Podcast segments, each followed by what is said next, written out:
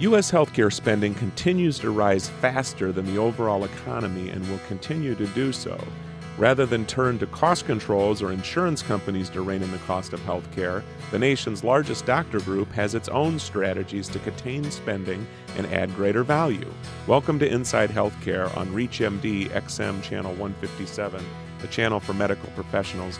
I'm Bruce Japsen, the healthcare reporter for the Chicago Tribune, and with me today is Dr. Ronald Davis, president of the American Medical Association.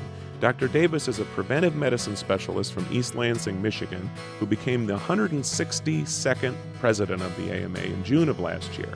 Dr. Davis was first elected to the AMA Board of Trustees in June 2001 and re elected in June 2005. Dr. Davis has a nationally known track record in public health, having served as the director of the CDC's Office on Smoking and Health from 1987 to 1991 Dr. Davis, welcome to ReachMD. Good to be with you, Bruce. Well, it's such a pleasure to have you because you and I have known each other a long time, and I know that preventive medicine is not only your specialty, but it is your passion. So, if you could tell us a little bit about this whole effort and strategy that the AMA has and that you are definitely passionate about to address rising healthcare costs because it seems to me that it's more about education than cost controls. Well, first, it might be worth mentioning some of the causes of rising healthcare costs because those then suggest certain solutions. One is pure demographics. Our population is getting older, and older people have more chronic illness, they're more frail, and then that in turn leads to a lot of end of life care where we're struggling to keep people alive and spending a huge amount of money, sometimes in a rather futile way, to give people a, a couple of extra days or weeks. So that's one area that certainly is commanding a lot of attention. Geographic variations in care, uh, especially based on some research from Jack Wennberg at Dartmouth, and so we have to figure out why do we have three or four or five times the rate of a particular treatment in one locale compared to another. Defensive medicine is imposing a huge burden on uh, healthcare costs because of all the, the tests and procedures that are being done, mainly to protect physicians from this huge liability situation that we have with patients filing more lawsuits and, and juries providing more mega awards based in, in many cases on sympathy for the plaintiff rather than any negligence on the part of the doctor. Some services are underused, uh, for example, preventive services that could save a lot of money, and so compliance with the preventive services and the recommendations for healthy lifestyles, for example, is an area that we're looking at. And then there are cases where services are overused, not just for defensive medicine, but for example, we prescribe too many antibiotics, sometimes for viral illnesses where antibiotics don't have any impact. So those are some of the areas that are responsible for rising healthcare costs that we want to address. Well, Dr. Davis, it seems though the educational aspect is something that is completely amiss in the healthcare system today.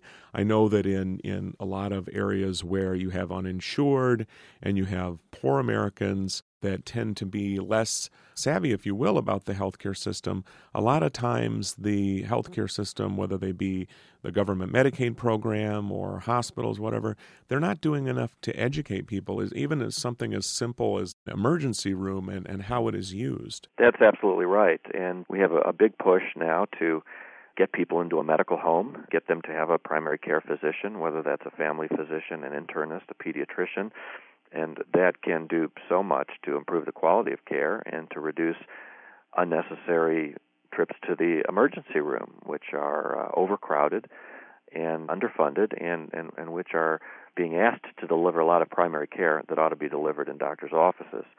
Generic medications is another example where we need to educate uh, people more that they don't necessarily have to have the latest Me Too drug that is being hyped in direct to consumer advertising, but oftentimes, for example, uh, if they have arthritis and haven't been treated before, well, the tried and true aspirin would be a medication that they could begin with rather than going for the most expensive and the latest drug to be introduced into the into the marketplace. Speaking of aspirin, it's obviously cheap and uh, in many cases it's very effective for preventing or treating certain illnesses. A report came out recently from a coalition in Washington called the Partnership for Prevention where they estimated that more than 40,000 lives could be saved each year in the United States if we simply got people onto a baby aspirin a day if they are at higher risk of having a heart attack or dying of, of coronary heart disease. And only about 40% of the people in that category are taking low dose aspirin. So that's an example of where, yes, we need more education of the public and of the medical profession, frankly, to achieve compliance with a very affordable, a very inexpensive, and a very cost effective uh, treatment that is way underutilized. And the interesting thing that you bring up about the education is that the danger of having so many uninsured people is that you basically have, you know, 47 million people who are not seeing their physician regularly, if not once a year, every six months, certainly not at all. And so you have situations where all people do know is the is the emergency room. You have a huge problem there when you talk about one of the keys to the AMA's proposal here and reducing the burden of preventable disease. Yeah, you're absolutely right. Now, I mentioned earlier end of life care, and that's another example of where we can do more education education about advance directives. And everybody should have advance directives along with their will that lay out what will happen if they become uh, incapacitated, and incompetent, or struck with a terminal illness that we really have uh, difficulty or an impossibility in doing anything about. Certainly, those kinds of decisions should not be left to the final days when somebody goes into the hospital and may be incapacitated, and then the burden is on the family to figure out what to do. So that's another another example of where education is needed. Well, if you're just joining us, you're listening to Inside Healthcare on ReachMD XM 157, the channel for medical professionals. I'm Bruce Japsen, the healthcare reporter for the Chicago Tribune, and with me today is Dr. Ronald Davis, who is a preventive medicine specialist, but he's also the president of the American Medical Association, which has some strategies to address rising healthcare costs.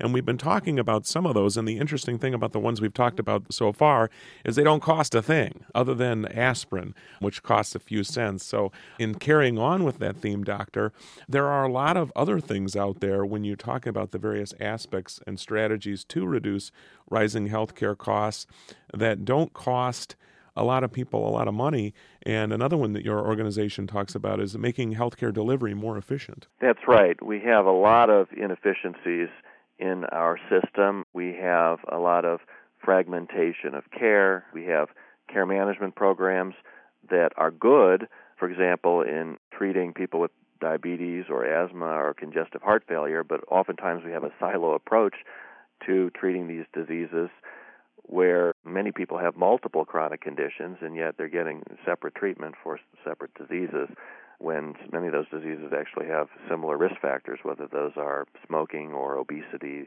or poor diet. So we have burdensome regulations and unfunded mandates from many government agencies. That's another thing that we're trying to address. We have unnecessarily complex procedures for filing insurance claims. So we're trying to have some common sense put into that system. We have insurance industry, insurance company people putting doctors through determination of medical necessity sort of uh, hoops that they must go through. All sorts of regulatory compliance. So it's gotten to the point where doctors are spending more on dealing with regulations and regulators than in delivering care to patients.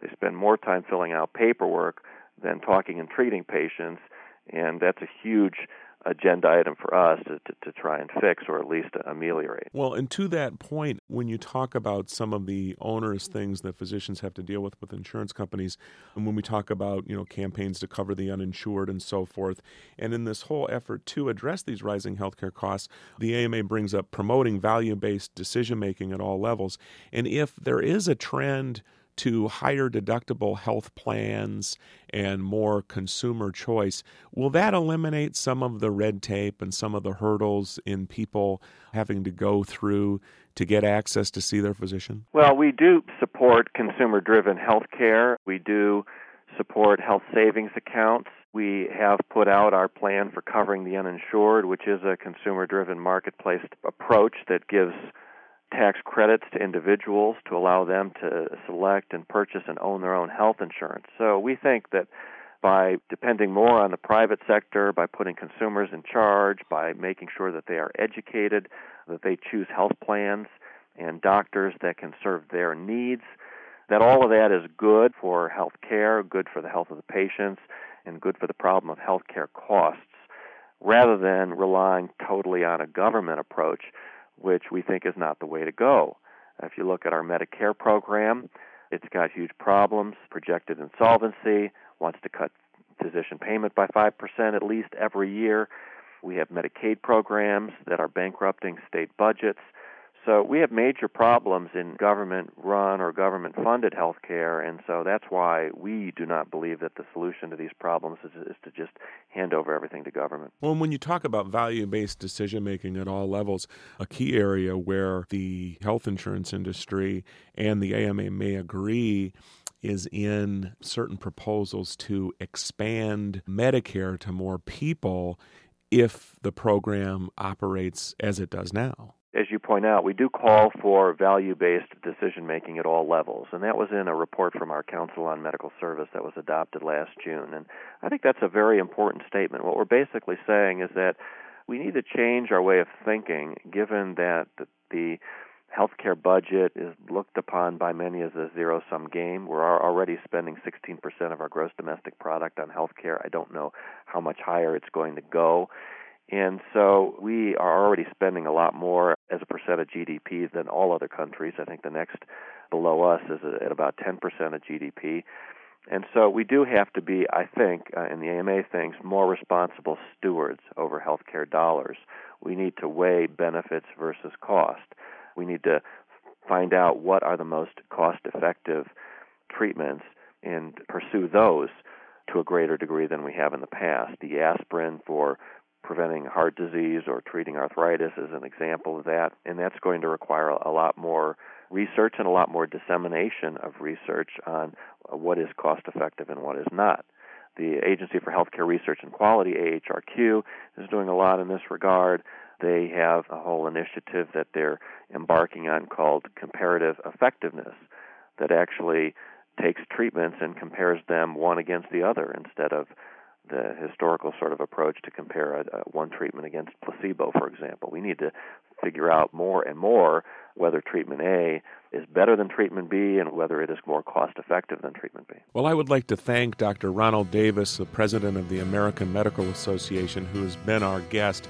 We've been talking about strategies to address rising healthcare costs. I'm Bruce Japsen of the Chicago Tribune. You've been listening to Inside Healthcare on ReachMD XM 157, the channel for medical professionals. We welcome your comments and questions through our website at reachmd.com, which now features our entire medical show library in on demand podcasts. And I would like to thank you today for listening.